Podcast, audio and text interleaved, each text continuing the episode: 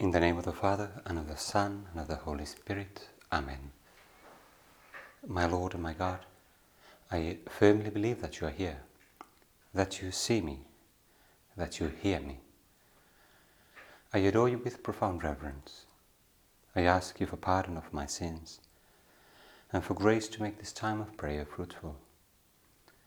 My Mother Immaculate, Saint Joseph, my Father and Lord, my guardian angel, intercede for me.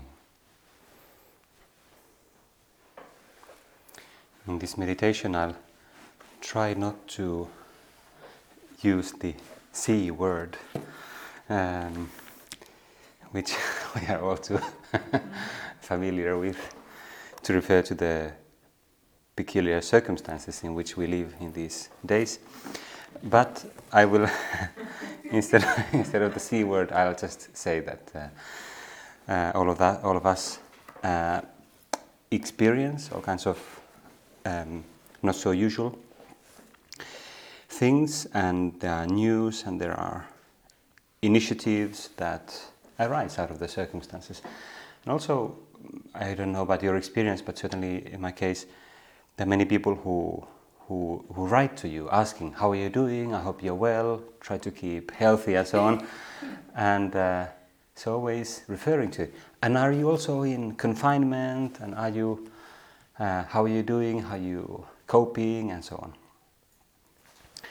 And I thought our theme for the meditation this evening would be the kind of the contrary of this confinement, the message of our Lord to go out, to go out. uh, thank God here in Finland we can quite re- freely go out, uh, unlike in many other places. But Jesus, when he appeared after his resurrection, Lord, when you appeared after your resurrection, you, you didn't just appear and say, Look, here I am, cool, look at me. But you, again and again, you said to the disciples, Go. Go tell this to others. Announce this to others. We see it, for example, I'll just take one text uh, from Gospel according to John, chapter 20. Here we have that uh, scene where on the first day of the week Mary Magdalene came to the tomb, the tomb of Jesus, early while it was still dark, and saw that the stone had been taken away from the tomb. And actually, the first thing she did was that she ran and went to Simon Peter and the other disciple, the one whom Jesus loved, and said to them, They have taken the Lord out of the tomb, and we do not know where they have laid him. Peter and John go, they run to the tomb. The other disciple was faster, because maybe because he was younger, and he reached the tomb first. Stooping to look in, he saw the linen clothes lying there, but he did not go in. Then Simon Peter came following him and went into the tomb. He saw the linen clothes lying and the napkin which had been on his head, not lying with the linen cloths, but rolled up in a place by itself. A mysterious way in which the body of Jesus had disappeared, like from from those uh, burial clothes, not taking them off, but just not being present there anymore. Then the other disciple who reached the tomb first also went in, and he saw and believed. But then the story continues that Mary stood weeping outside the tomb. And as she wept, she stooped to look into the tomb, and she saw two angels in white sitting where the body of Jesus had lain, one at the head and one at the feet. They said to her, Woman, why are you weeping?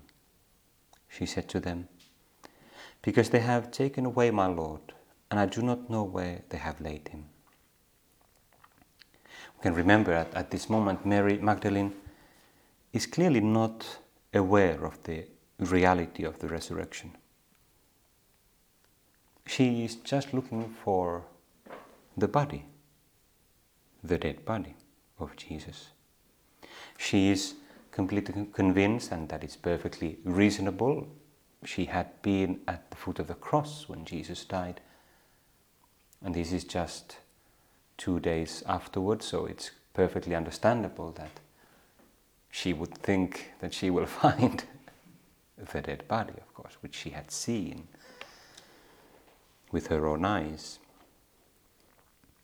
And since at this time in history there had never been a resurrection in this sense, there, there had been people who had seemed to die and who had been reinvigorated again, like Lazarus or the, the girl, the daughter of Jairus, and maybe some others in history and you could always have said that, well, maybe, maybe the person wasn't really dead or something. But Jesus didn't come back to life in that sense. A person who has a near death experience or something and then kind of returns to life. He was very clearly dead and he was buried in, in that cave uh, like tomb. So Mary is simply seeking to show her love for our Lord. She's seeking to console herself by finding that body of our Lord. In a sense, we could say that she's wanting to show her love, but also She's looking for something for herself. Not in a selfish way, there's nothing bad about it, but that's just, it seems, what she's looking for. But what happens is that then she turns and sees Jesus standing. She doesn't recognize it. She doesn't recognize him as Jesus. It's one of those many times after the resurrection that Jesus appears in a mysterious way. We don't know how that was the case, but, but again and again the disciples tell it in the same way. They did not recognize him. Jesus said to her, Woman, why are you weeping? Whom do you seek? Supposing him to be the gardener, she said to him, Sir, if you have carried him away, tell me where you have laid him, and I will take him away. Again, in these words, we see that she's looking for a dead body, not for someone who is living. Jesus said to her, Mary. She turned and said to him in Hebrew, Rabboni, which means teacher. And then comes this peculiar saying of Jesus Do not hold me for I have yet I have not yet ascended to the Father. But go to my brethren and say to them, I am ascending to my Father and your Father, to my God and your God. Mary Magdalene went and said to the disciples, I have seen the Lord. And she told them that he had said these things to her. The Gospels tell us in many different ways about the resurrection of Christ. We are now almost two weeks into this period of Easter, this period of special joy, um, because we try to relieve those moments of the resurrection of our Lord Jesus Christ. It's a great mystery, and that's why the liturgical year of the Church, they, we try to relive them again and again because we need to ponder about them and meditate on them again and again because it is a mystery which we will never exhaust with our thoughts. It is a mystery for which we need faith and we need God's grace acting in our mind, in our heart, in our will, so that it would become more and more the reality of our life. We can ask Jesus, of course, now, Lord, help me to, first of all, maybe just help me to believe in this reality, this miracle, which is not like other miracles, but it is a revelation of something radically new. Help me to believe in this revelation and help me to open up myself for the fullness of this new revelation. What you want to tell us, what you want to realize in, in us, in our life. You see, the resurrection is not just something that happened once in history and then it stays there. It introduces a new dimension, a new reality. That reality of Jesus who is alive. Not Jesus who came back from the dead to be mortal again, but Jesus who is alive.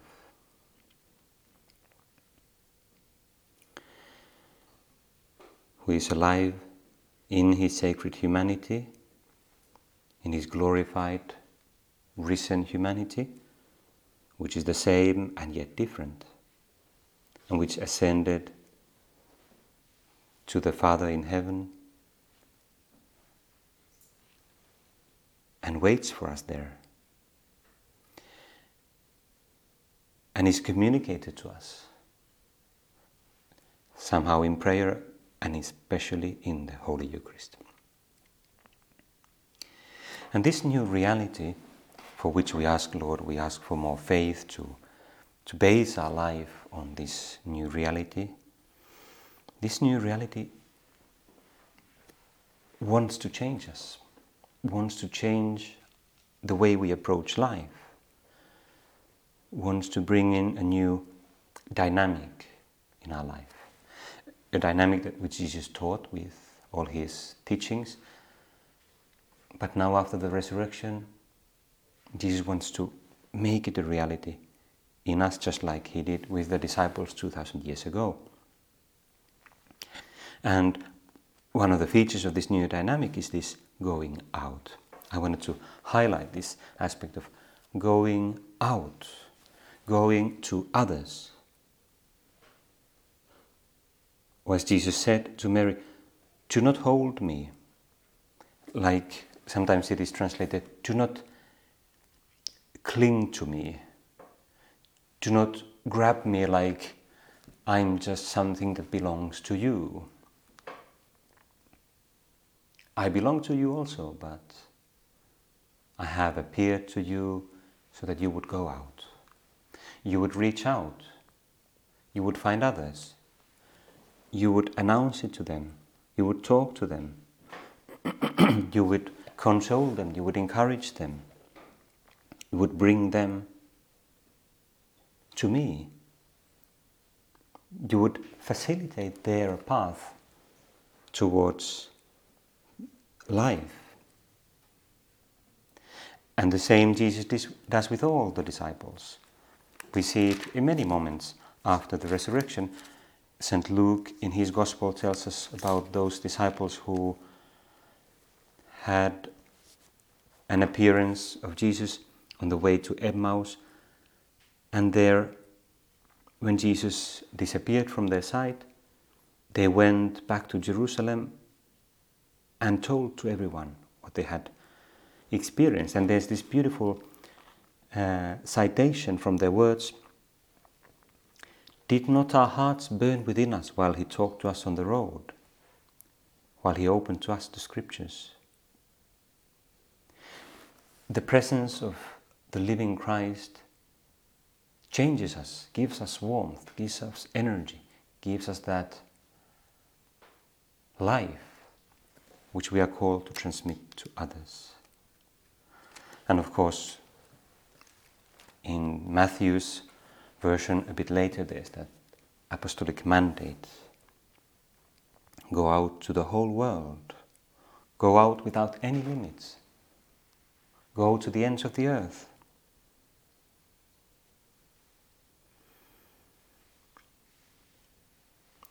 Jesus, we want to learn, and in this moment of prayer and meditation, we ask you to enkindle in us this fire of charity, of caring about others, which involves overcoming our comfort, overcoming our egoism. To say our egoism doesn't mean that I'm say, oh, you, particularly you, are so egoistic. It's just that every human being has, in one way or another, their tendencies to be egoistic. Sometimes it's because I'm so attached to my own time, my time. we can think of because time, even time, can become like that treasure, like of poor Gollum in the Lord of the Rings. My precious, my precious time. I am not going to share it with anyone. But it makes no sense because God has given us time to do good. And we, when we try to possess our time as something that belongs to me, first of all, is unjust because it doesn't belong to me. It's never mine, it's God's. It's a gift. It's something that I administer. But more than that, it becomes fruitless if I, unless I use do something useful with it. Sometimes that useful thing is to sleep. Sometimes that useful thing is to eat. Sometimes that useful thing is to do sports or read a good book. But other times it is talking with another person, reaching out. Maybe we cannot now go and meet so many people and organize events outside, but we can send a message, send an email, asking someone, How are you doing? How are you coping with the confinement? or send uh, a WhatsApp or whatever text message. Because there are many people who find themselves quite alone these times. Many people. Wonderful act of charity. There is this danger that we somehow, in our relationship with God would remain something just for me, just personal. Of course, it is true that our faith, our relationship with God has to be personal. It cannot be impersonal. But maybe the, the idea the message of this meditation could be that it has to be mm, multi personal. Personal, but with others. Not just because Jesus teaches us so, not just because Jesus teaches us to love others as we love ourselves and to reach out, but because that reflects God's own being, God's own nature. There's an idea here which is very complex or dense, but I'll say it briefly. When we were created, uh, the story of the Bible tells us that we were created in God's image and likeness. But how is God? God is three. three. God is Father, Son, and the Holy Spirit. God is communion. God is communication. God is being with the other. God is living for the other. The doctrine of the Blessed Trinity is extremely important for our understanding of the human being. We were created to share, we were created to reach out, we were created to love, we were created to be for the others.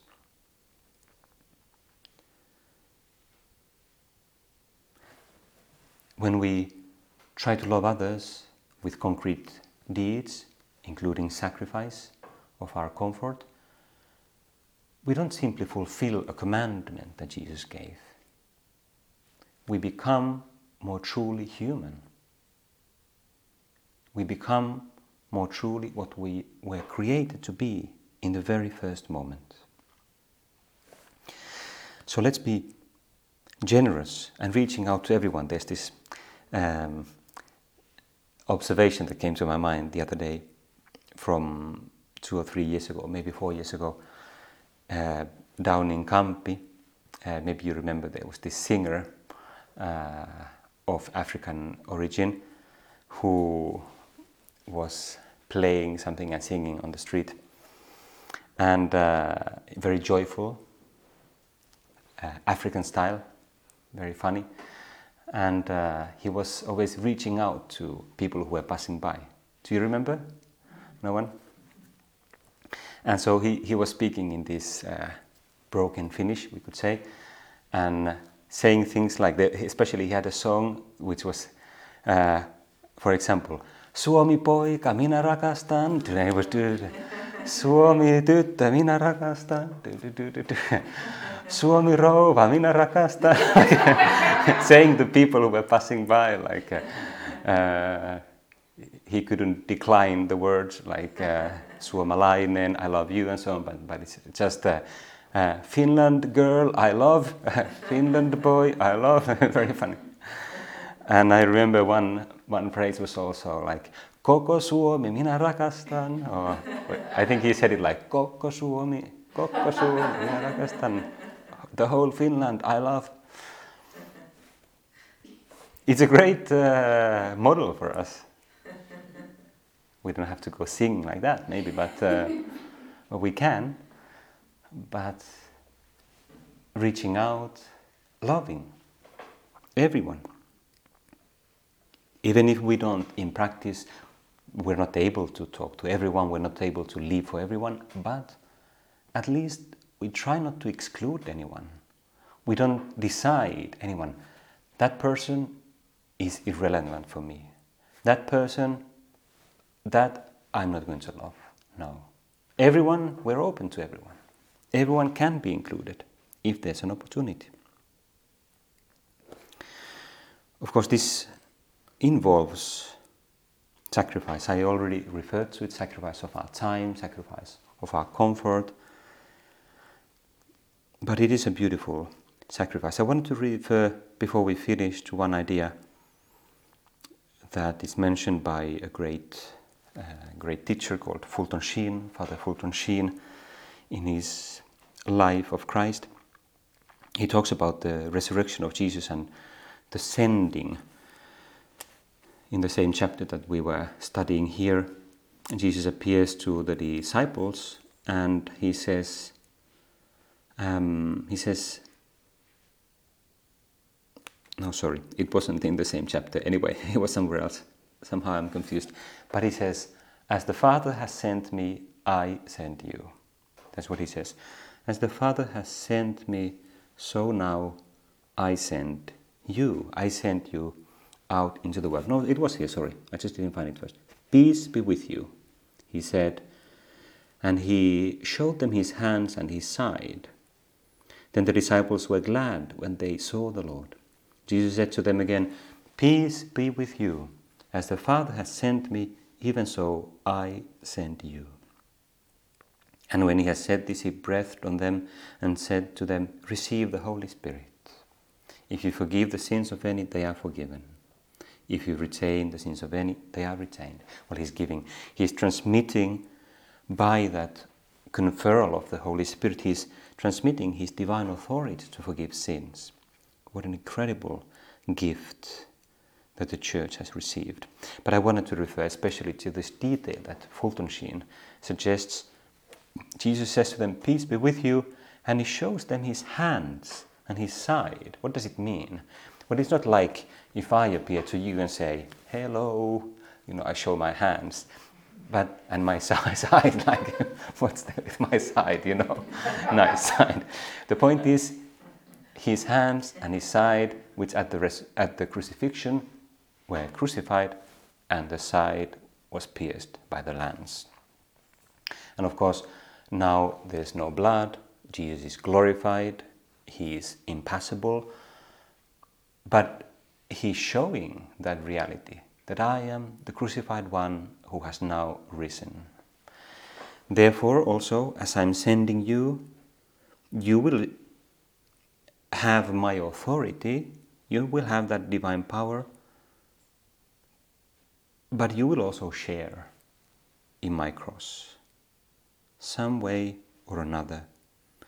Maybe we don't share in the way that most of the apostles did, that they died as martyrs of Christ, but we will share in one way or another. we have to die to our to to our um, love of comfort and all all things like that, little things, so that we can fulfill that apostolic mission and mandate, being sent by Jesus Himself. Let's finish our prayer turning to again the Blessed Virgin Mary. Mary, you are not mentioned especially here, but there's no doubt that you were also present. You experienced that uh, joy and glory of your Son after the resurrection. What a sweet moment it must have been. And after that, you were not sent to travel around the world, but you, you were always there with the early church. That would, that's what we hear and read from the Acts of the Apostles. You were in the midst of the early church, encouraging, consoling, giving that joy, giving that hope. Whatever happened, you were always almost like breathing among breathing upon the, the disciples that hope and joy and charity of your divine Son. I give you thanks, my God, for the good resolutions, affections, and inspirations which you have communicated to me in this time of prayer. I ask you for help to put them into effect. My Mother Immaculate, Saint Joseph, my Father and Lord, my guardian angel, intercede for me.